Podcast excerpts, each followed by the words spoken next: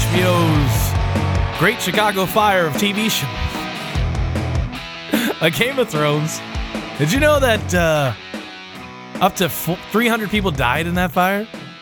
I am just aghast uh, at, at these introductions. I'm running out of running out of steam, guys. All right, and over hundred thousand residents' homes were uh, were destroyed. Can you believe that? Yeah, no, the the uh, similarities are striking between this show and that fire. I mean, it just adds up. You think there's a conspiracy theory or something? Yeah. Anyway, this is a Shame to Thrones. I am Doug. That is Brian. Uh, we're here uh, currently until the next season of Game of Thrones comes out to recap uh, every Game of Thrones episode uh, in a massive, um, would you say, regrettable rewatch project? Oh yeah, no, every day of my life. I, I no, no, it's fun. I enjoy watching episodes. I enjoy talking about the episodes, and uh, they always make me think, even if they are turd sandwiches. I agree, uh, and uh, yeah, yeah it, it, you're right. I, I, mean, I piss and moan about this, but obviously we're doing this voluntarily. It's not like there's a guy you don't. Want Some of us are. Okay. Yeah, I mean, it's not like our friend dragged us into it or anything, but um, but yeah, it's it's fun times, and you're right. Even when the episode sucks, there's still like one or two redeeming moments that are either thought provoking or are interesting. Uh, I mean, it's just a good show. Um, but it, it, and also the bad moments are often so bad that it's it's it's worth watching because you're like, Jesus. I mean, not not necessarily like a, a bad from the like the room starring that Tommy whatever was so or whatever that guy, but bad as in like you, are just so baffled with the choice that it's yeah like Birdemic or something. Sure. I haven't seen that. That's on the list, but sure. Uh, yeah, I agree with you though. Uh, and there's a couple shameful moments, uh, keeping in the the uh, the show's uh, theme here. This is one of them. Yeah, yeah. There's, there's, a couple yeah. of them in the show. so let's jump right off. Um, so we open with a little girl going pee pee, and mm-hmm. she's doing so in private. It's Arya. They're on their way to the wall.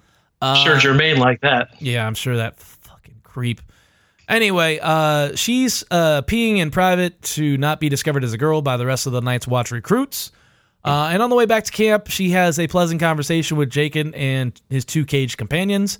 Uh, Jaqen seems kind of nice, but the other two guys, uh, I don't know. One of them threatens to rape her anally with a stick, so he doesn't seem very nice. Um, and we'll talk about Jaqen in a second. Uh, anyways, the gold cloaks show up out of nowhere, and Arya immediately assumes it's for her and runs off and hides with Gendry. Yoren um, is not having any of it and tells the men that they can't have any of the guys that are in the Night's Watch because they're now in the Night's Watch and uh, forgiven for their crimes in the real world. Which I don't know. They haven't taken the vow, so that's another technicality that we can get into later. But. Mm before they leave, the Gold Cloaks announce that they will be back and they're looking for the bastard uh, Gendry. And everybody is puzzled by this, uh, including Arya and Gendry himself. Um, so yeah, going back to uh, Jaqen, what what the fuck is Jaqen doing in the cells? What is he doing going uh, north with the Night's Watch? And how is he able to keep these two other psychopaths in line? You would think they would just like make you know, he's got long hair, he's kind of girly looking. You think he would be the the cage bitch for, you know, gay for this day. Um, but somehow Jaqen has these guys in line. Yeah, I don't know. I, I, that that exact question popped into my head. Uh, there's no backstory on why he's in there. I mean, one theory could be this: the idea that the that this is predetermined that they were the faceless men were attempting to make this happen, but still, it just doesn't make any. I, I just doesn't make any sense, and I don't remember anything in the books explaining why there, it he's in the explained. cage. Yeah, and you see him later in episodes. He's such an incredible assassin. How is he not getting away from the the reason that he's in the the cell right now? Right. I, I, that, that doesn't make any sense to me either. It definitely doesn't add up, and it's uh, intentionally vague. I would assume. Uh, yeah, uh, but it does make you wonder why is this guy? Um, how did he get captured? First of all, he doesn't seem like a guy who would get captured easily. Um, how is he able to keep these other two psychopaths? And they're obviously psychopaths. I mean, I mean, that, I mean, the simple explanation would be he was caught murdering somebody. I take the black, done and done. Yeah, but he could go, uh, you know, take off his face and go, "What are you doing? You got the wrong guy. Yeah. Why am I in handcuffs?" And the guy, yeah, and the guy arresting true. him would go, "Wait a minute, yeah, you're not that long-haired hippie I arrested for murder." Uh, I don't know what the fuck's going on, but I'm gonna let you go. Maybe I don't know. You would think there's ways Yeah. he could get out of it. Uh, Yeah. So it definitely uh, is great fodder for uh, conspiracy theories. Uh, Mhm. And then yeah, these guys come to finish their uh, bastard uh, genocide, The bastard purge. a bastard purge. It's like the purge, only you're safe if you're not a bastard. So it's not a very Yes, suspenseful exactly. movie. It's just that one guy in the uh, the movie theater going, "Fuck." Oh no. yeah. Uh, but uh, yeah, um, I wonder. Yoren's obviously. I I assume he thinks they're after Arya as well. Is my explanation for this? Why he is such a, um, you know, he's Yes. gets his ass hair up for defending these recruits. Uh, he might do it otherwise, but obviously he's taking a quite a big risk, um, spiriting away Ned Stark's daughter, who is a you know confirmed traitor, um, away from King's Landing. She's obviously wanted, so I would imagine that's the reason he's uh, fending these guys off, right?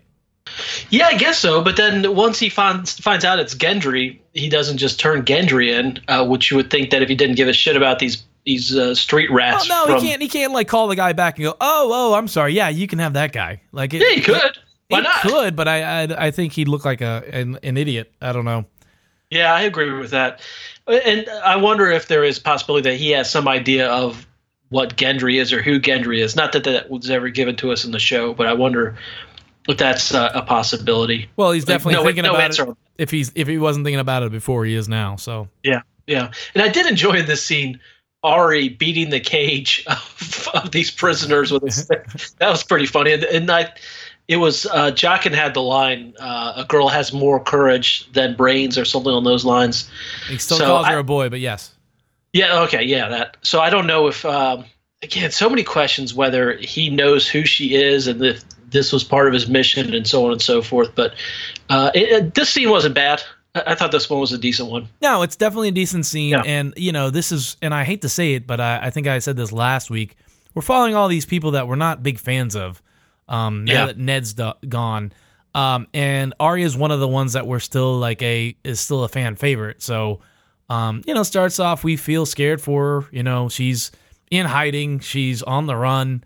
Um, Getting back alley haircuts. this back alley Sally's getting back alley haircuts, um, and she's pretending to be a boy. So we got this cross dressing uh, thing going on. It's all quite exciting. So Yeah. I, I'd say this episode started pretty solid enough. Um, Agreed. And I only say that to highlight because there were a lot of scenes I was not a fan of in this episode. So, yeah, a lot of time. uh, moving on, we go to Tyrion in King's Landing. He is strutting around, arrives at his chambers, and finds that Varys has met Shae. Um, somehow, Varys knows that Shae is not supposed to be there, which kind of seemed odd to me because I don't know how, if it was just a conversation between Tywin and Tyrion, Yeah, how Varys would know. It doesn't really make a lot of sense in reality or the reality of the show, but I think it has to happen for the character arcs to occur. Apparently, Shae's been working in the kitchens. Varys knows something is up uh, about her. Uh, there is a disgusting fish pie joke, I wrote the same thing. which Jesus was just Christ. goddamn awful. awful, not funny. revolting. revolting. No. Uh, Yep. So at the end of the scene, uh, Varys and Tyrion uh, leave to go attend a small council meeting. Uh, Varys has apparently made a veiled threat, or at least Tyrion perceives as a veiled threat, which you know we know we've seen Varys uh, lord knowledge over people prior to this. Tyrion said, throws it right back at him and threatens him to throw him in the sea. He doesn't appreciate veiled threats, and Tyrion is straight to the point, whereas Varys likes to speak in um, metaphors or similes, or you know doesn't speak directly about things. And Varys is nonplussed about the whole thing. Varys survives because he knows so many things, more or less. Right. And before we move on, move on, I just want to say that I think it was a threat, but it was also him showing his value, saying, you know, listen, if you're a friend to me, I can be a friend to you. Uh, showing his worth, I, I would say, um, almost ingratiating, but at the same time saying, listen, I can either be your friend and I can get this kind of information from other people, or you can make me your enemy and I can hurt you real bad because of what I know. yeah, I, I agree with. I didn't interpret the interaction as much of a threat as Tyrion probably did. yeah, but me neither. uh, Tyrion's, uh, from his point of view in this situation, he probably interprets any knowledge of, of Shae as a threat because of of what Tywin has said to him prior to the scene. Right, and it is it, it. I mean, there's no bones about it. It is a veiled threat at the very least. Um, Sure. You know. Uh, but I, I'm willing to forgive it. It's it's it's fine, and it, once again, it sets up Tyrion being overly protective of Shae, and they're in love. Well, one of them is. Yeah, So uh, we head to to the small council meeting next, and the small council receives the demand from Alton Lannister. Uh, they get the update on Jaime as is well. that his that name? Alton. Yes, yes, Alton Lannister. Ugh. Mhm. Terrible. Maybe it was named after Alton Brown. I hope. Uh, otherwise, it's awful. Uh, so they receive also an update on Jaime. The small council is not uh, inclined to accept the deal, and apparently Cersei is a master of ripping up offers. Yeah, I, I definitely appreciated that because she's done Yeah. that before. She did that with Ned Stark's, uh, or uh, with uh, King Robert's will. Yes, absolutely. pretty great. hmm Uh, I more really enjoyed it. there's a no dice on the deal. They're not. She's not interested. And it's apparent that she's uh, leading the small council, and the rest of them have little to no power outside of her will. Um, they also receive a correspondence from Mormont, who uh, is requesting men for the Night's Watch. He describes, uh, or at least uh, tries to convey them to them that the dead are rising, and that he was attacked in his chambers. Uh, but of course, Pycelle knows better than that. Uh, Tyrion is the only one who appears to believe him. The rest kind of chalk it up to Grumpkins and Snarks and ignores requests, and that's about the end of the scene. Yeah, uh, uh, the one thing I thought uh, was funny, and they didn't highlight it, and it's a different character in the book, but this guy, Al- Altoid Lannister, he had to go all the way to King's Landing from wherever in the north to carry the peace terms, and now he's got to go all the way back. Yeah, You would think they would just send somebody else, but I guess honor compels him to go back into captivity, um, which is just crazy to me. It's also funny that he knew that these terms were going to be rejected in yeah, the first so that's place. just like, hey, do you want to drive to California and then come right back the next day? No, that's not Send something a I want to do. I, yeah. I don't know why don't just send a raven. So Or send somebody else. That, hey, can uh one of the other uh you know the third cousins of the Lannisters go deliver this message if somebody important has to do it? I don't know. It's just I felt bad for the guy um to have to go all the way back. You know, because it takes weeks and shit to get there. I know the show Absolutely. doesn't uh, really do that, but uh, but yeah, obviously uh, the big key here, and I will say the show does a bigger, uh, the better job of this than the books about reminding us of the threat of fucking zombies and White Walkers from the north, and that's pretty much how this ends. Um, and at least uh, Tyrion's taking it seriously, but you know he gets caught up with all the bullshit politics, and he you know forgets all about this. So yes, absolutely, that's the big takeaway from that scene. All right, so then we go to Craster's fair enough. we go to Craster's Creep, and um, we have this interesting segue here because at the end of uh, the previous scene, Cersei says, "I have full confidence in the brave men of the Night's Watch," and then we cut straight to Pyp and Grenn talking about whether dead people fart when they die. Um, so I didn't. I didn't even pick up on that transition. That's a very good point. You're absolutely right about that. Yeah, it was actually a, a decent like uh, bit of humor. I mean, once again, this show is rarely laugh out loud funny. When I say funny, um, normally it's them trying to be humorous uh, and only occasionally succeeding. Um, but uh, we we get this uh, conversation where Sam turns out Sam is still a pussy hound. Can't stop talking about girls, how you know watching them walk away. He sounds like a real stalker and a creep. Um, but he can't stop looking and, and obsessing about Craster's wives and the girls there. Uh, Which they're they're this wildling trash that's they're just wrapped in like burlap sacks. yeah, it could be. It could just Yeah, be a dude, a skinny dude with long hair. You can't see anything. I was thinking the same thing. I was just like, And also on top of that, he Sam is after these uh, victims of domestic abuse or like incest rape. I mean, just Sam Sam is going for the lowest, the common denominator. hanging fruit uh, possible. No, I the mean, fruit has already fallen from the tree, and their dad begged it. It's awful. It is pretty awful, but you know, Sam's a pussy hound, so what can you do? Um, but one of them get yes. One of them gets scared by Ghost, uh, and Sam steps in and shoos him away and saves the day. The girl says he's brave. We find out the girl's name is Gilly. This is the second half of the power couple that will become silly. Um, and we learn that Gilly is pregnant and she fears for her baby's life. Um, Sam and Gilly approach Jon and ask for help uh, spiriting her away from this rape, incest, torture house that she's uh, lived in her entire life. Oh, you forgot Jon's- baby killing, Yeah, and baby killing. Well, not baby killing, baby, baby abandonment. uh, uh, adoption. yeah, the White Walkers adopt the baby. I mean, the babies are fine, and they don't Oh, exactly kill man. them. Yeah, you're right. You're right. I think you're right on that one. I think it's just your, uh, you know, cultural differences shining through there. You know, Sure. Uh, but yeah, uh, Jon, you know, refuses to help. Uh, he was given a, a pretty uh, stern talking to from uh, Jeor Mormont, the uh, previous episode, about how if he wants to lead, he has to obey, and this is, you know, uh, a friend of the Night's Watch.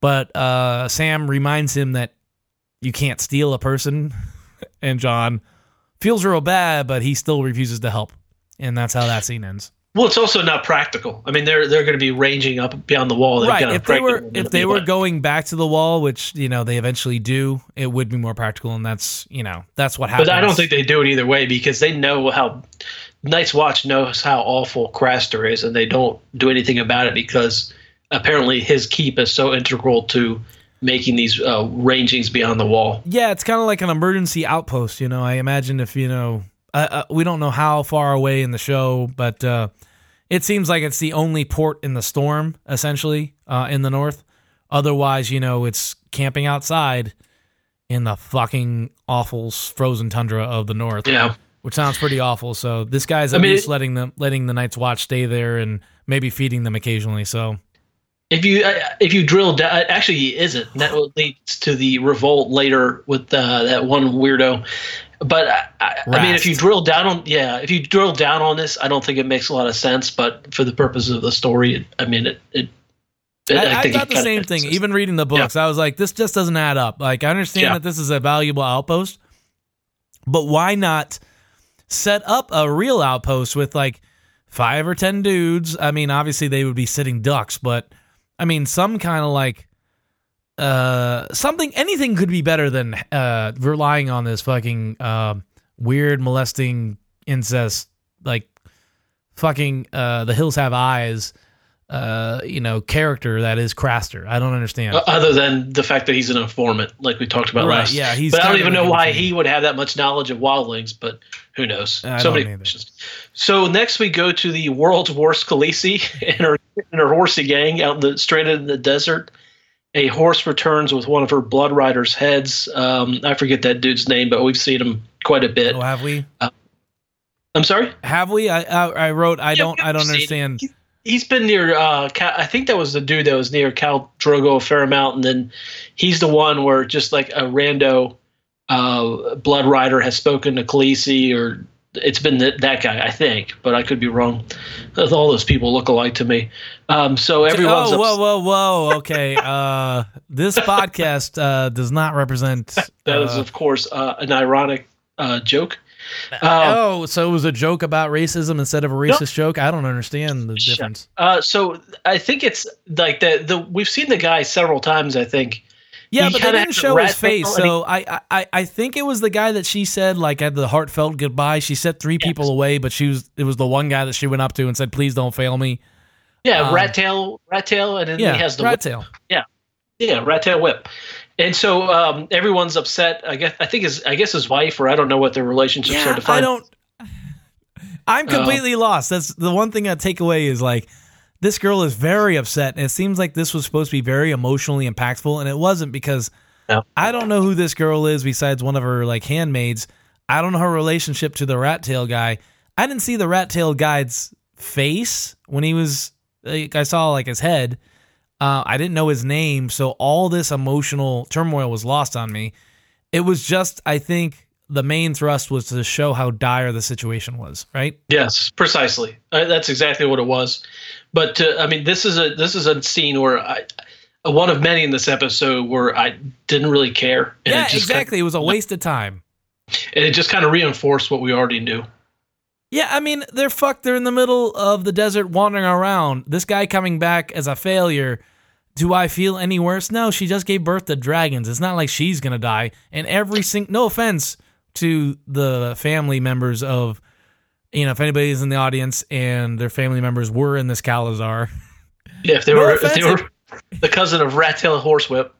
if every person died besides uh, Dany and maybe Jorah in this little party, I wouldn't give a fuck. So, Yeah. uh, and I knew that Dany wasn't going to die in the books and watching the show. She just literally gave birth to three dragons. How bad could it be? Yes. Like she's going to get and also this is one of these scenes where it seems like filler because the next scene that I, I don't think, think she, I don't remember offhand if we see her again this scene, but th th at any time when we see her again, she could say, "Oh, none of my riders have returned. Right. Let's go do this other thing." I mean, it's Right. that simple fix, and you don't waste three or four minutes. I mean, I, I understand what they're trying to do. I just didn't care. Right. didn't Yeah, exactly. I will say that I understand what you were trying to do. It just didn't work. Um, Mhm. So I let's just let's just stop it there and we'll move on. Unless you have anything Please. else to say about this awful scene. Please go. Okay, so we're on the boat to the Iron Islands. Is and Theon is uh, banging a girl who may have a case of the Downs, or just maybe a little homely. I don't know. He's But- banging some horsey broads. I'll Yeah. tell you. Yeah. He yeah, and then he hits on, and we'll get to it. He'll hit on his He even tells her to keep her, he even tells her to smile with her mouth closed. It's pretty awful. It reminds me of that scene from uh, Arrested Development when Gob is uh, hooking up with that oh yeah. um, secretary, and he's like, "All right, lights on. No, lights off. Glasses, Glasses off. Glasses on." Kitty. Yeah. Spring break. Anyway, uh, yeah, this is basically just bro. it's just showing Theon being a terrible person, uh, basically having his way with this the captain of the ship's daughter, um, and just being a terrible person. And he's building it up in his head of how great his return to the Iron Islands will be.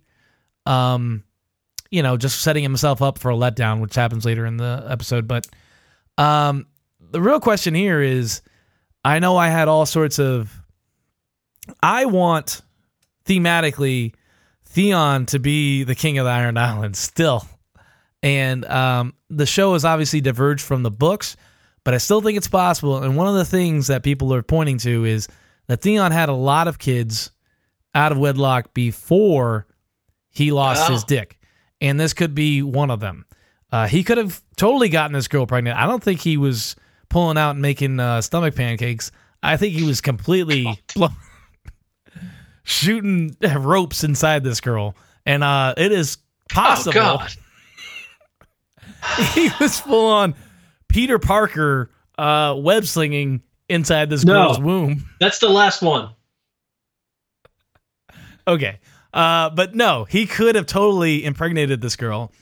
Uh, and, you know, the Iron Islands really don't care. It's all salt wives and uh, whatever the other ones are. Um, Well, the ones at home are the ones for breeding, and the salt wives are the ones when you're not breeding. Apparently, I guess. I don't know. He explains it all. And we- once again, we don't care. Um, yes. And this is the second scene in a row I didn't give a shit about. yeah. This one, even less so than the prior scene, seemed to do anything other than set Theon up for the kind of fall when he arrives at the Iron Islands. But ah, just right. This wha- is just why? another. What? This is another scene of a character or a protagonist that we are not rooting for particularly. And I understand that's part of the the show is to get you to like these people, but it's pretty rough when you put them put like this back to back. Maybe you slip a Tyrion scene in here. I don't know.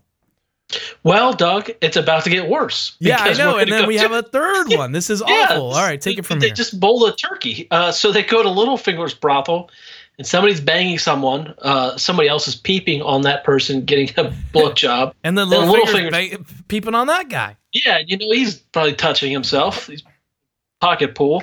Uh, so uh, he hears a customer's upset because Ros is crying, and uh, she that th- it. Littlefinger replaces Ros with another prostitute who just finished blowing someone. Or, or she was- had a run in with the web slinger himself. God damn, that was revolting. It was revolting. It wasn't I- like something about Mary. Something about Mary. Uh, the only other time I've seen Jiz portrayed, um, I don't know, and it wasn't just passing. It was like part of the element that was interacted with. Uh, that was at least funny. Um, this was just disgusting. It was just, and it was like over the top vulgar. I, I think I mean th- this I think this is part of what the D and D's humor is sometimes, or at least Yeah. what they're going for in the show is kind of this bro stuff, where like the the only joke is, dude, she totally had jizz on her mouth and then kissed the other dude. It's gross. Ah, it's gross. But it's not actually. There's no humor beyond that, and Yeah, you could argue. I was trying to. I was trying to justify this in my head, or as if I was D and D, and thinking, well, this is just showing you how crude and disgusting whorehouses were back then, and probably still are today. Uh, I think that's a fucking flimsy excuse for this just so I don't think awful they're not making humor. commentaries on the conditions of whorehouses. They don't give a fuck. I think they were trying to make a disgusting semen joke, and they accomplished in making that disgusting semen joke, and it's not funny. nope.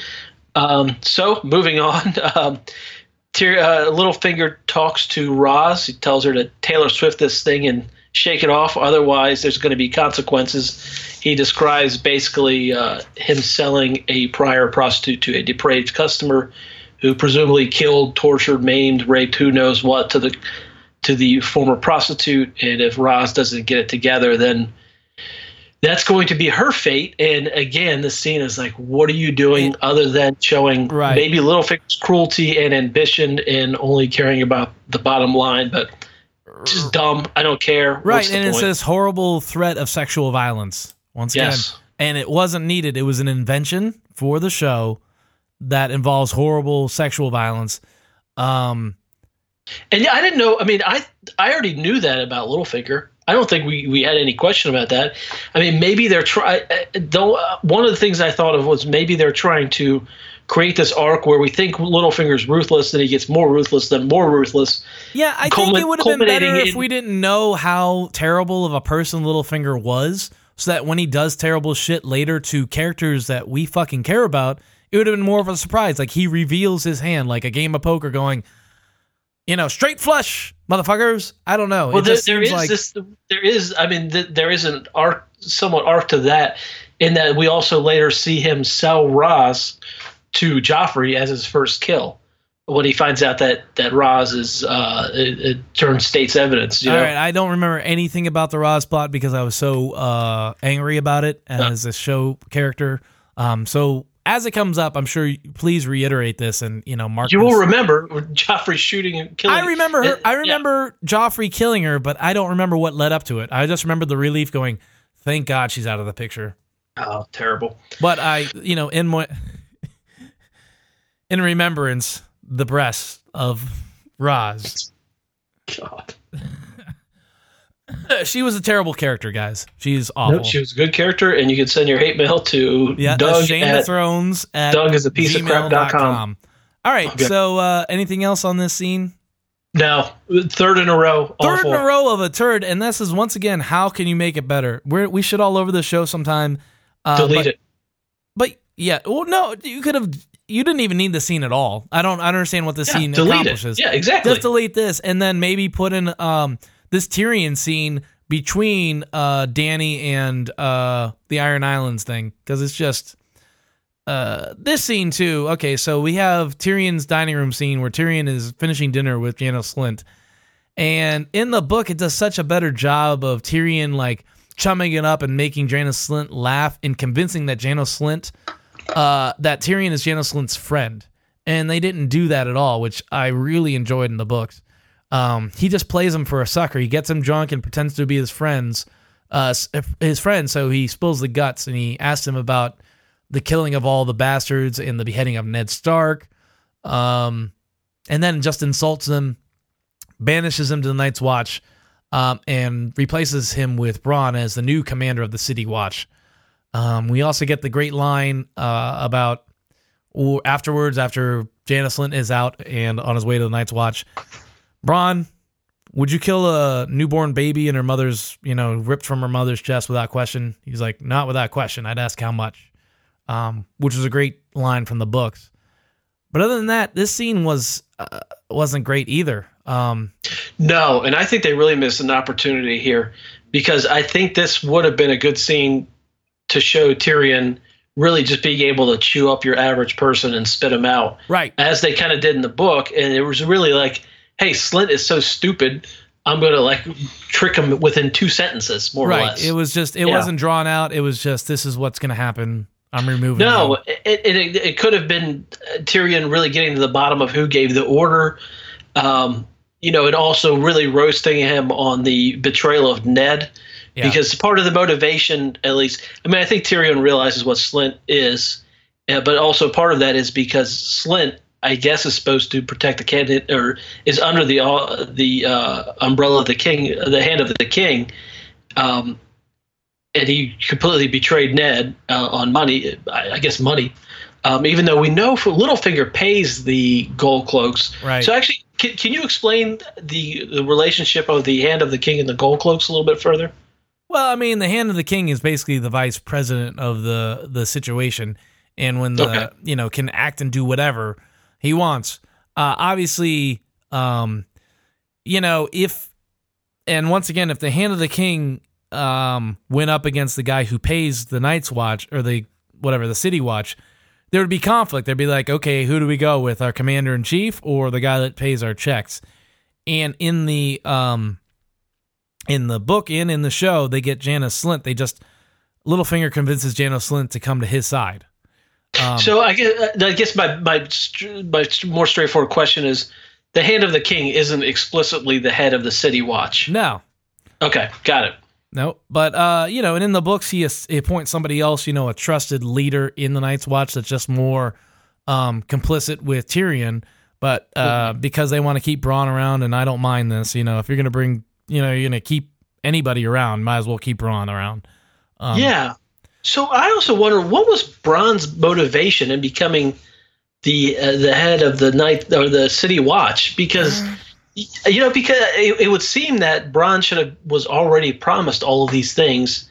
I guess he hasn't really received them yet. So why is he going going to now take on this enormous obligation? And wh- why would he continue to expect things that are not being given to him? I mean, I, it does. It is him obtaining more power, moving up along the ladder, as Littlefinger phrases it. But I, I don't know that I necessarily understand why Bronn wants this amount of, of obligation. I mean, it's a show invention, so uh, it's really just Yeah. an excuse to keep uh, Bronn around. And like I said, Yeah. if you're gonna invent anything from the show, this is a decent excuse. That's it. I mean, it doesn't make sense otherwise. I mean, uh, you know, Bronn just seems to be down for whatever is gonna profit him. Um, Sure. but you would think, you know, it, it would have been nice to have a discussion with with Tyrion. Okay, well, when are you gonna pay me? How much do I get now? And in the books, we we slowly see him getting all reaping all the rewards from uh, helping out the Lannisters. I mean, he gets this huge castle, and I mean that's somewhat alluded Yeah. to in the show, um, Barely. barely. But yeah, I have no idea what his motivations are here besides just wanting to milk the cow that is Tyrion for all it's worth.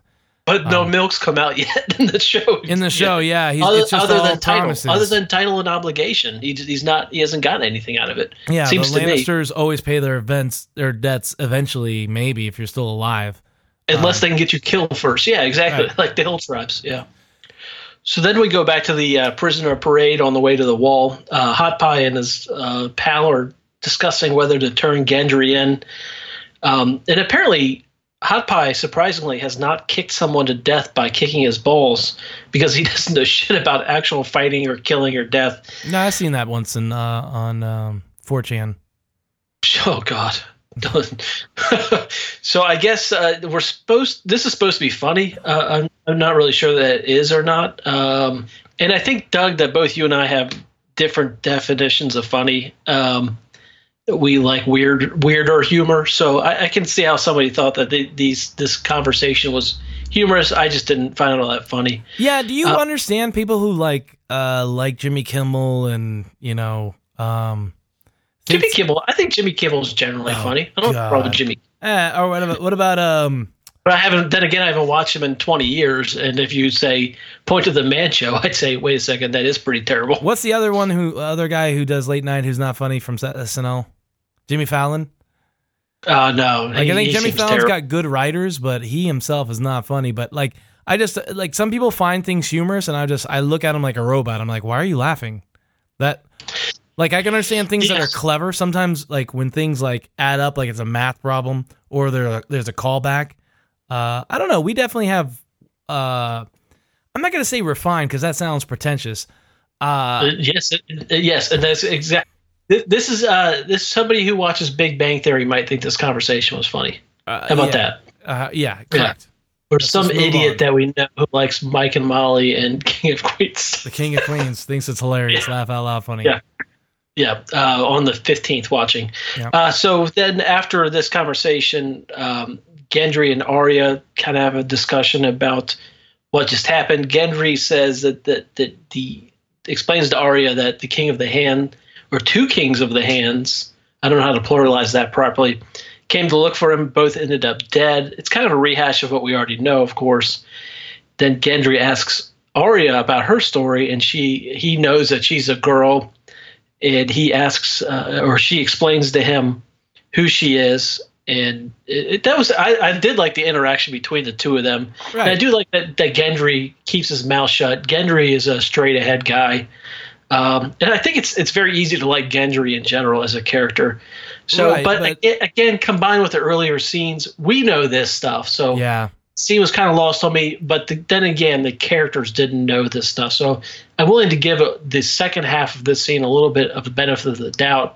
I just didn't the the humor in the beginning, the whole, the whole hot pie and his weird looking friend. I just don't care about.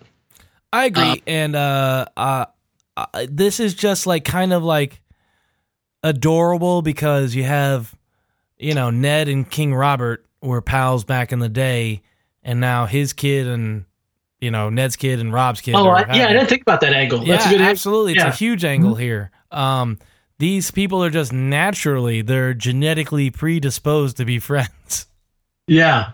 Mhm. But no, but you can see Gendry is basically the best parts of Robert, or like you know, even like I could see uh, somebody like Gendry turning into Robert. You know, that sounds awful, but you know, uh, we don't know what Robert was like when he was younger. Um, you know, probably a little bit, you know, more um, entitled because he was like raised as a lord and stuff. But uh, you know, Gendry's a good guy, and you know, he is King Robert's son.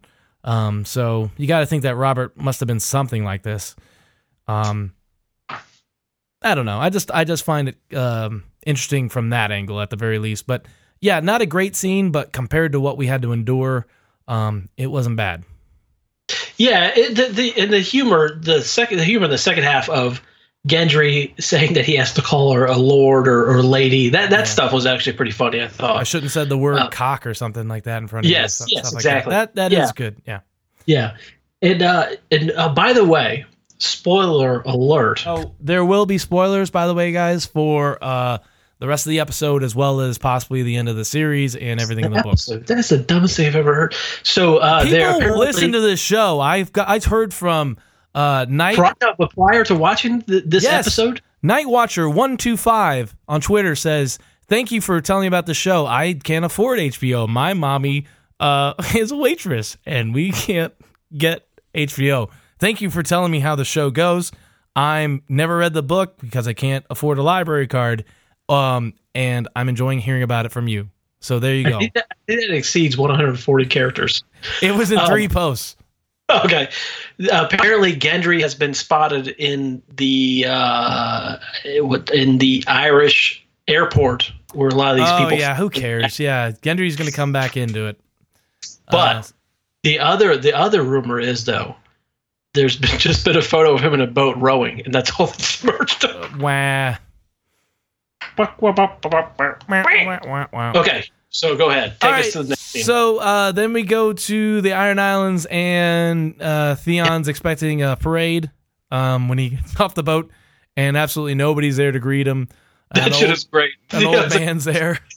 After all, is like they're gonna celebrate me, and that Yeah. that was that was awesome. I That was loved it. great, yeah. Uh, and uh, he's like, "What's that?" Uh, old man's like, "What's that ship carrying?" He's like, "You know, some exotic fruit, Myrish lace, and the heir to the fucking Iron Islands.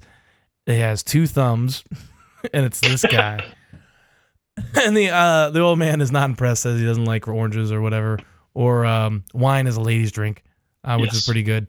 Uh, so he's getting, um, you know, no respect there, just like Rodney Dangerfield.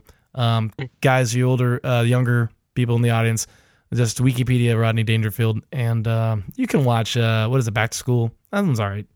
No, watch his watch his actual stand up. It's it's incredible. Is it good? I've never seen yeah, it. he's great. I don't like black and white stuff though. So uh Okay, then watch him in Caddyshack.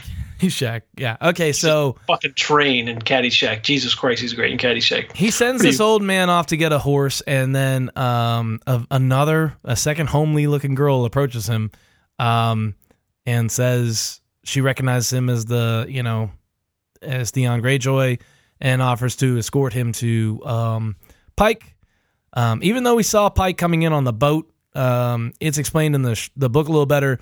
Yeah, Pike's on a fucking rocky ass, you know, outcropping. It's a ridiculous castle, but there's nowhere to like pull in a boat. No safe harbor there, so they have to like, you know, pull in the harbor miles away and then ride horses to get to the fucking castle. So, um, so he's riding with this chick and they're immediately flirting. He also, but before they get on the horse, he's already spitting game Yeah, about how he's he's- going to teach her lessons. It's all fuck fucked up. Yeah. In, in the book, she's a little bit more aggressive too. I think she straight up grabs his crotch. Um, Mm. But in this, we have uh, Theon uh, behind her on a horse, and he's furiously massaging her lower stomach. It appears like uh, I don't know. It's it's funny like in the age where we have so much easy access to real pornography. When you see like softcore stuff like this, you're just like, oh well, what is he doing? That's not what that's not happening. But anyway, it's supposed to be Theon's groping at this woman, and we find out it's his sister. Oh no, gross! And um, they get to Pike. They meet his dad. His dad's disappointed with him, doesn't trust him, thinks he's more Stark than Greyjoy. Um, says he will not be given a kingdom by Robb Stark. He will take what is his and pay the iron price for it. And the iron price just means I'm not going to work for a living. I'm just going to kill and rape um, and get all that rape money um, to buy stuff.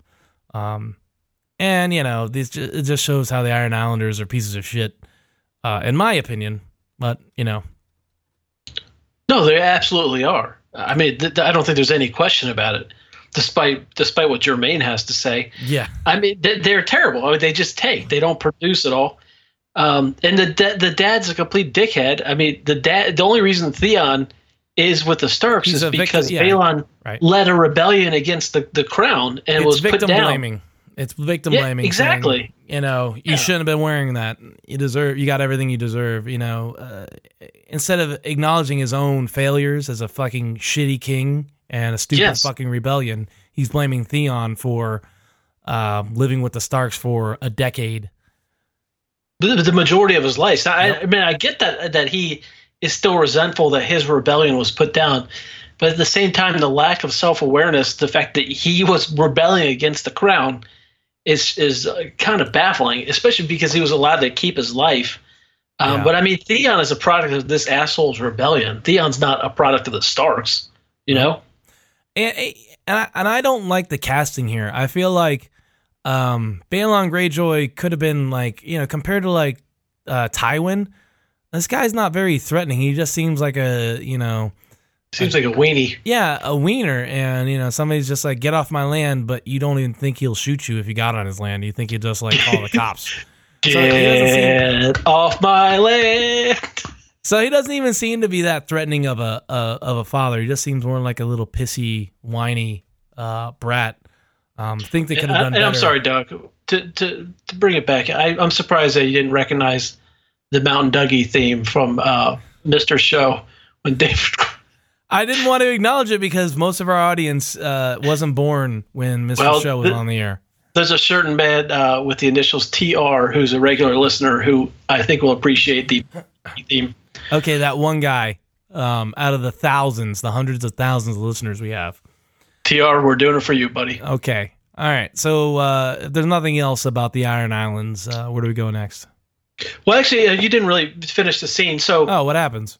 Theon uh, communicates the offer of uh, if Balon joins Robb's army, then yeah, I Theon said he will give- refused because he didn't want to be given an. Uh, Yeah, yeah, that. but then they also it- Balon says that Yara will lead this army, and we don't or lead the attack. We don't really get any idea of what the attack he's referring to is, and then they kind of storm out, uh, Balon and Yara kind of storm out and, and say that Yara's going to lead the army, but we're not given. We don't know what that means at all. Well, Um, I because mean, when he says he's gonna he's gonna pay the iron price for his for his uh for his kingdom, it makes you think he's gonna start a second rebellion, and that's That's all what it sounds know. like to me. Yeah, yeah, that's- that's yeah, all we know so at this point, wanted to- that I wanted seems- to highlight that. Okay, yeah, it's it's a good point. So yeah, the Greyjoys are not going to side with King Robb unless Theon can pull one out at the magic hour, and he's given an incredible gl- blow to his uh, self esteem and ego here. So, um, Yeah. they're to pull something. And oh yeah, and they mentioned the Lannisters. Um, he says, well, you know, because I think that's where they attacked in their first rebellion. They fucked Mhm. up Lannisport um, and burnt the Lannister fleet. Um, and I guess Theon assumes that's what that uh, that would not That's be a what the attack idea. is going to be. yeah, and Balon says it's not going to be there. So um, Yeah. So in other words, we they're going to attack something. We don't know what it is. We do know that Yara is going to attack, alert. and Theon is not going to be involved at all. Apparently. So.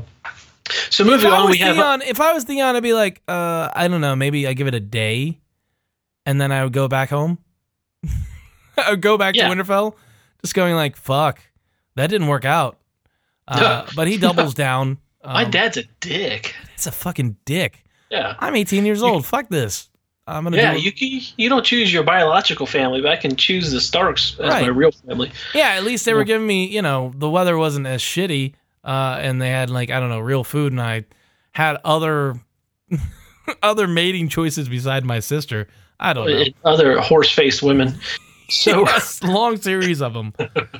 uh, so that actually it- to, to back it up to the ship, that was kind of striking. That that was one of the first um, unattractive women relative to the rest out of that we've seen uh, de, de, declothed. Yeah, I was Defrocked, thinking the same yeah. thing. I mean, uh, like Yara is definitely not. Uh, she's she's described as like uh, thin and lithe in the books, but she's still uh, described as relatively attractive, and uh, or Asha in the books. However, uh, I was actually referring to the Salt Wife. I know, but I was getting to that. I was saying that oh. like as like as like uh not beautiful as Yara is, the, the salt life is just like an average Joe or maybe less than, which is uh, you know, I give uh, we're all been desensitized to this shit about how like everybody in these shows looks gorgeous. I mean, uh, Jorah Mormont in the show in the book is a fucking hairy, middle aged, uh, somewhat uh, round, uh, stout gentleman uh, with wiry chest and back hair. Um, hey, who's he- not right? yeah, I mean, who's not at this age? but at the same time, uh, in the show, he's a fucking older soap opera star. Looks like you know. Yeah. Uh, uh, what I think is a handsome looking dude, and that's just me. But I have weird taste. Um, but it's you're right. It's just odd that we were we were treated to such a um, you know, homely Other, person. other than to make the point that that Theon will just get it, put it in wherever he can. yeah, he's just bored and on a ship. What else is he gonna do? Yeah, but and but that's also uh, number four in the awful scene. So, moving on, we uh, see Davos is recruiting a smuggler or pirate that he knows very well, which is Salad Bar Sane. Um, we see the first Salazar. emergent Salazar. Huh? What? Salad Bar. Salad Sane? okay, okay. I like No, I think it's Salador Sane. Is or Salad- Salador something. yeah. Celador. So, Celador. So co- we see the first uh, Coach Davos emerging, where he's giving these reasons to Salladhor as to why he should join Stannis' army, even though Stannis looks like probably the worst bet on the board. yeah. Uh, which Davos has good reasons, and uh, we learn, a little, or at least we get some more information later, that Stannis is almost re- relying entirely on Melisandre, in, as opposed to the tactical advantages. For instance, having armies that are multitudes larger than his. Yeah. So um, Salladhor wants to plunder King's Landing, or at least that's what Davos is recruiting him to do. It's almost like a one last score kind of thing, you know, for uh, for a movie. Yep. Uh, Salladhor's kind of seems like he's getting along and doing okay. Salladhor apparently only wants to bang Cersei, and this is weird Yeah. because he just keeps saying, "No, I don't want to rape her. I want to fuck her," and I can be very persuasive. And this kind of stunk of uh, Dennis Reynolds from It's Always Sunny in Philadelphia. Yeah. It's the implication if you don't. Uh, I, this this was messed up, and I, I don't remember that. I don't remember it being this kind of grotesque uh, in the. I don't remember it either. Because I remember kind of thinking Salvador Sana was kind of cool in the book, and I don't like him in the show one bit. Yeah. Um, because this sounds like a guy who's. Well, could it have anything to do with the color of his skin? You fucking racist piece of shit. Uh, yeah, I mean, I don't, I, I don't know. No, no, no shut up. no, I, I don't. And that is also kind of odd. Um, that they chose to cast the one black guy in the show as a pirate. Yeah, and also uh, a weird. I, I, don't know if it's a date conquer rape. I don't know. I don't yeah, know. It's definitely strange.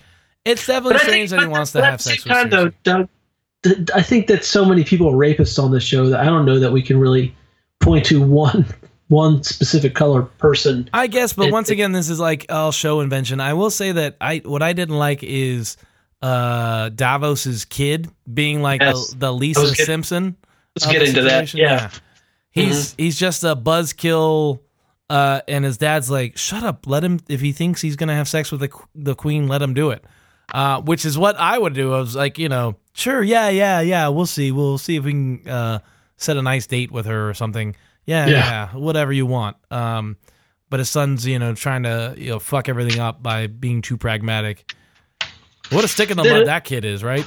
Yeah, and then it turns out his son is also a, a religious fanatic of uh, of the the Lord of Light, and he entreats Davos to join the Lord of Light. I don't remember this from the books, and in fact, I don't remember watching. I don't remember this from the show. I don't remember this kid at all whatsoever. I mean, I know he dies during the Battle of Blackwater, and that was a big deal. But I do not remember this kid being on screen at all. The first yeah, I don't remember.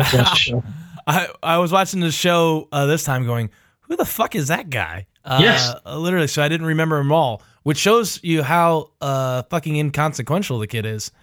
Um, yeah, you know. Well, yeah. Wait, this the the Recruiting of Salvador saying I think is important to the show. Yeah, the, at least the arc of the show. But the the whole thing with the kid and joining the religion. I mean, maybe it's designed to show that Davos's devotion is just to Stannis, and he doesn't really give a shit about R'hllor or however you say that. Um, but I just that this is another scene where I mean a third of it could have been cut, getting rid of his dumb son that I don't really care about. Yeah, uh, and, and just move on because the son serves no purpose other than to highlight that that Davos is not completely on board with the religion, which I I mean I think we already knew pretty well. Yeah, um, he's he, yeah. yeah. he's just there to counterbalance him and, and flesh out Davos's character instead of having Davos talk to Stannis, which we desperately need more of that. Uh, you know, to set yeah. up not only Davos but also Stannis.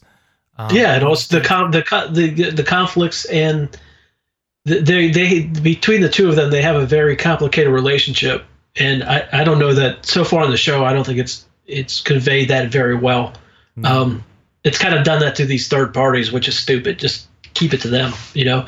It's not like the yeah. books where you could meander forever. Get to the fucking point. But anyways, a little bit of waste. Yeah. Uh, then we go to back to King's Landing for a scene between uh, Tyrion and Cersei, where um, Tyrion's trying to get to the bottom of, uh, you know, did she order trying to did she order the the murder of all the bastard kids? And Cersei's pissed at him for letting Janos Slynt go. Comes out that she didn't do it. Um, you know, it uh, it was probably Joffrey which is a change from the books. I think in the books it's definitely Cersei trying to consolidate power. Um, but then we also get this like just brother sister rivalry where she still hasn't forgiven him for killing um, her mother when her mother gave birth to Tyrion. So it's kind of fucked up. Yeah. I, yeah, I think there's more of the uh, nowadays. I, I, think people be more uh, recognize what the difficulties of childbirth, whereas then I think I think the show at least is to try to describe like some degree of uh, karma or you know magic or whatever. You, no, you it's just these people dwarf, being idiots yeah. and you know yeah. it's lack of science yes. and just like I'm blaming you. You know, it's like you know it's like the thing the the bastards are terrible people because they were born out of wedlock. Yes, um, exactly. You know, like somehow the magic of um, having sexual intercourse outside of wedlock somehow imprints on the human being that's born and make them I don't know, genetically inclined to be a terrible person. Yeah, which is absolutely true. But there's all no, I'm, Yeah, I'm sure joking. no, no, no. Uh, so, but the other thing, I think that this scene also kind of stunk because in the book there was a lot more intrigue regarding the replacement of the head of the gold cloaks. Yeah. This was a big deal, I mean, there were multiple characters that Cersei seemed to have in her pocket on the gold cloaks, uh, or in the City Watch, and Tyrion just replacing Slynt, I guess, was a shortcut or an abridged version of that. But there was a lot more intrigue in the book, so Yep. this storyline was was really kind of disappointing. But then again, I mean, other than eliminating the three, four, and then two or three half scenes that we've described that were completely unnecessary. Um, I mean, I guess that's what they could have done to fill it out a little bit more. And I don't know that the show necessarily did as good of a job as it it the books did to this point, describing the power struggle and the maneuvering between Cersei and Tyrion to be the actual party in charge of King's Landing. I don't think we've gotten that really at all. No, and like I said, I think I said last week, but uh book 2 was a little bit of a um it wasn't a bad book. It was a little bit of a letdown from book 1. Um, but one of my favorite parts was Tyrion and King's Landing. I mean, almost every Yeah. Tyrion chapter is fascinating. It's you like him. He's doing all these political machinations. He's outsmarting everybody. Uh, and they just dropped the ball here. It's just a kind of a boring scene.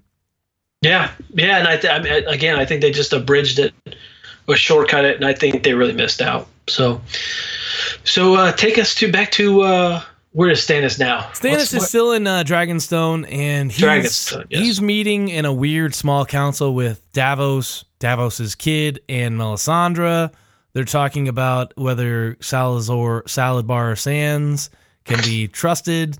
Um, and Stannis is very pragmatic. He's like, okay, well, if he does his job, he'll get rewarded. Blah blah blah. He's you know very uh, doesn't he's deciding to go with it, but he's very pragmatic.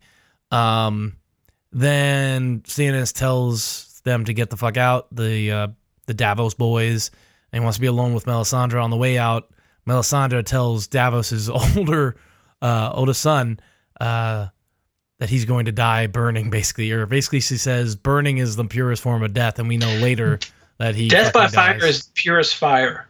So, uh, do you think that's actually what she said to him? yeah, 'Cause I- absolutely. I, think she saw Okay. his death in the flames, and she's telling him. Um, I don't know why. Um, but I, I will say that her wig looks fucking ridiculous in the show. Like, like uh, in later, uh, you know, uh, I remember watching this show the past season or the season season five, thinking her hair isn't that red. Uh, but it was so much better. It looks like her real hair that's just dyed. This is just like you know, it seems like there's like I don't know, five tons of hair, like five pounds of hair, just like on top of her head, and it's just way too much. But anyway, um, there are at least six Auburn horses just really upset right now. yeah, she looks like a My Little Pony uh person. yeah. Uh, Yes. But but yeah, so uh, she seduces Stannis and tells him that she will give him a son that uh, will be mighty or a, a sight to behold or something awful, and that's where we get the uh, shadow baby um, from the scene. They fuck right on the map of Westeros, which I imagine is an allusion to something that uh, you know I can't put into words. So, yeah, I, this scene annoyed me, and I remember. Um, I actually remember watching this a long time ago, the first time, and just being annoyed with her character. She th- keeps re- referring to the, this god and armies are toys, and just none of it seemed grounded in reality. And it was striking to me with Stannis. I don't know how Stannis buys into all this crap, other than he doesn't really have any other choice because he has not been able to raise the same number of armies as other people it's almost like he's going for the hail mary because he knows that he can't just grind his way down the field. Right. So I, it, it doesn't make a lot of sense to me. I And well, it- that's my thing with uh, why he's Yeah. with Melisandre in general. Like I, I assumed in the books it's not explained how they got together, but I assumed in the books that she showed him something, some magic, and But yeah, he- we saw in this episode. well, but Zinga.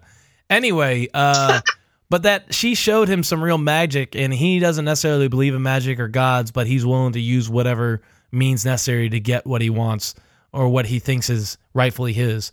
yeah, Um, plus, I think she nails it. She's like, "Your wife disgusts you. Um, she's giving you nothing but daughters. I mean, it's more than likely a political marriage. All marriages of these lords or arranged marriages, not like, you know, they fell in love and decided to be together.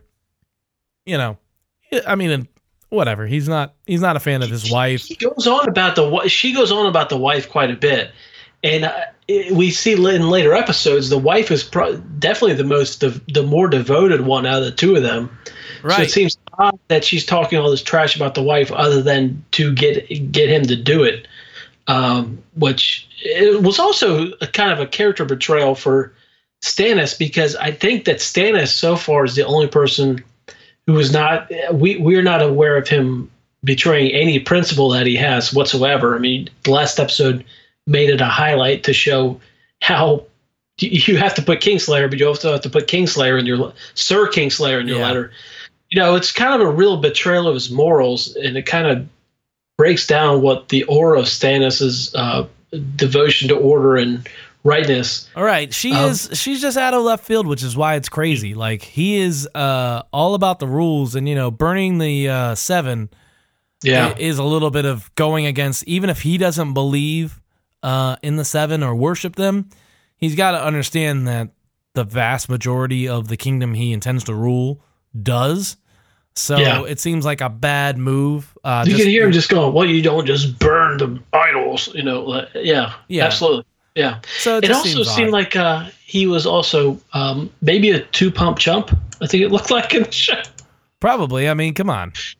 Yeah, Okay, and then we go back up to uh Craster's Creep and Jon can't sleep. I guess he's got, I don't know, nightmares of skeletons and Frankenstein's going on in his head. I think Uh, it's pronounced Frankenstein's, but go ahead. Yep, and skeletons. Anyway, uh he notices Craster uh sneak out of his house with a baby in, in hand and go off into the woods. So he follows him. Um, he loses him a little bit. Uh, hears a cry of a baby and some weird, you know, rattlesnake sounds or some weird sound design bullshit. Um, just to let to be scary. And he runs forward, sees um, through the, the barks of trees uh, what we presume to be a White Walker pick up the baby and recede into the woods. But before Jon's obviously scared and terrified, uh, but before he can react, Craster shows up and knocks his ass cold. Uh, and that's the end of that. Yeah, a few things about this scene that I thought were interesting. First, I, I don't think that we know the White Walkers that well. Uh, so this was still when I think when I first watched it, this was still very creepy. Like, what the fuck is that thing? I mean, you tied it back to definitely the opening scene of the first episode, but still, like, what is that? It makes no sense whatsoever that Craster is creeping out with his baby right now, while all the, the Yeah. uh, Night's Watch people are there. Absolutely. You think you'd wait a day until everybody left, left till the Night's Watch just moved out because they're not going to stay there. Just Yeah. feed the baby, put him on the nipple for a day or two, and then If uh, the- adopt if the him. Night's Watch isn't is in his tent, or like in the tents around, or the tents around him, I don't know. It doesn't make any sense. Um, we also are not sure where the fuck this baby came from, and just like a line of exposition, exposition would explain, especially because it could have been tied into Gilly being very afraid of for her potential male baby. Absolutely. Just one other uh, of Craster's wives could have been nameless, just saying, "Oh, Yes. I'm pregnant. I'm I'm going to go any moment." You know. And, and also, it could have been made uh, made Craster just be like another one to feed, you know, like kind of that kind of thing. Be a girl. You know, something like that. Yeah, Anything. and we would have more foreboding about whether the gender of the child is very important. Um, we also don't have any clue whatsoever how this arrangement came yeah. about. Why the fuck is this happening? Why is So- he? Please speculate on this. Yeah. Okay. Over some, uh, some theories about this. All right. So, uh, it, it- I, I, the way I think about it, it comes down to two possible uh, situations. This is something the White Walkers have been doing for centuries, and uh, all the other wildlings just like let it fall out of fashion, and and Craster's keeping it up, so he's a good loyal man. Or Craster was just putting his kids out, his sons out, because he didn't want another mouth to feed that he couldn't fuck. Um, Oh God. yes, it. I mean, uh, yeah, but that's the way it is, I guess Uh, yeah, And- but uh, and yeah. he's putting these these children out just anyway to kill them, and they uh, get taken by the White Walkers, and the White Walkers leave them alone, whereas everybody else is getting their asses um, slaughtered, and all the other villages are dying. Um, it's one of the two. I le- I seem to think of the first one. I think that Craster somehow is in knowledge of this ancient agreement. Um, and what did you say? He's a God fearing man. He claims he's a God fearing man. Yeah, in the books he says he's a good godly man. And, Yeah. and I've said this before. You know, the only gods in the north that we know about are the trees, which you know we don't want to get down that rabbit hole about whether you know the children of the forest and the you know uh, the three-eyed raven are in cahoots somehow, or Jeez. were in cahoots in some point. Who knows? Uh, but in general, how does Craster know how to fuck to do this? But he's obviously reached some kind of agreement with the White Walkers, um, in which he gives them his sons and they leave him alone. And I think that you, the first, th- there is a third theory, uh, which is that somehow he is, him personally has made, oh a- yeah, made a personal pact. with the White Walkers, which doesn't make any sense because I don't think we've seen the White Walkers speak It's to hey, anyone. buddy, hey, hey, hey, what's up? Yeah, and I mean, why would why would the White Walkers just go steal people's babies? Yeah, why wouldn't they really just take them? be- yeah. Why wouldn't they just So kill think- everybody in the village, take the male children, and go? Um, Yes. this doesn't make a lot of sense. Yeah, so I think the first theory is the one that holds the most water. But then the other thing that this scene made me do is it maybe, or at least these two scenes actually at Craster's Keep in this episode, is maybe rethink the whole point of Gilly. And Gilly had more importance in the book. In this the show, I don't think she does anything other than kind of maybe push Sam along That's it. but there is a lot of scenes with her for not a lot of point to that character. Yeah, in the book, you know, she her baby is swapped with uh, Mance Rayder's baby Mhm. in like season three or four, or in the book rather.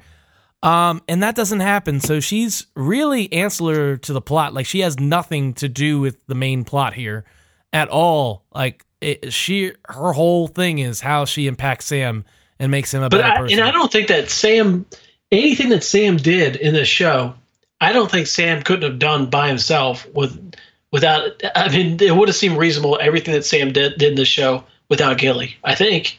yeah, he could probably have been motivated some other way. Maybe there was a, a dog or a puppy that needed protecting. I don't know. Uh, or he wanted to bang some other girl. Yeah, but I guess that's the thing is there's no other girls around, and we know how much of a a poon hound uh, Sam is. They've set it up yeah, he's several willing times. to take on a, a single mother waddling trash bride or girlfriend. Well, I, come on. but his Pickens Pickens be slim north of the wall. Let's just say that. Sure. All right, so uh, yeah, I think Gilly is uh, pointless for the most part, especially in the show. Um, she's just there for Sam to have somebody to play against, and for Sam to uh, Yes. be be cour- courageous for. Um, to, yeah, he, she provides some motivation, but right, th- it's not, th- she's not integral to anything. It doesn't seem like. absolutely. Mhm.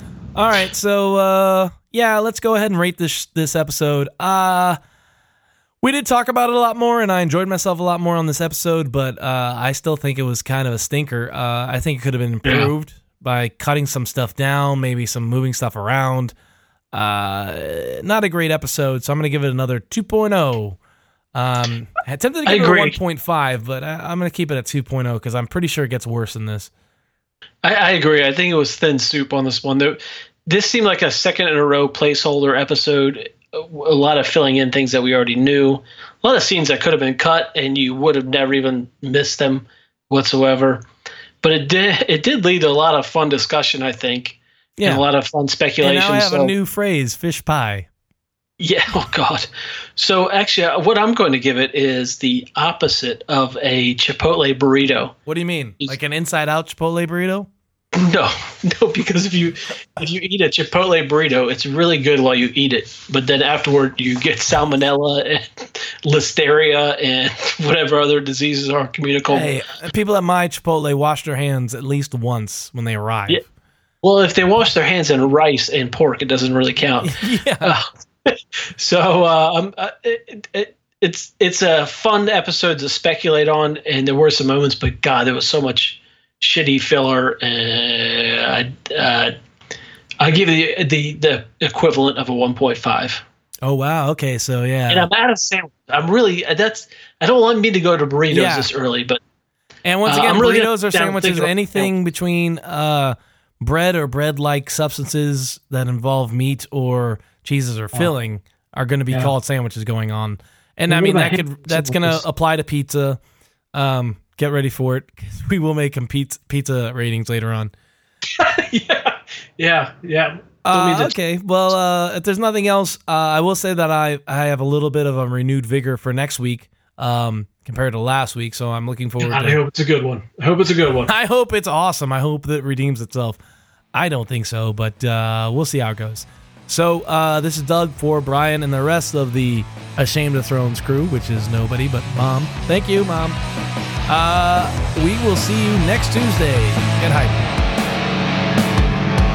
Bye.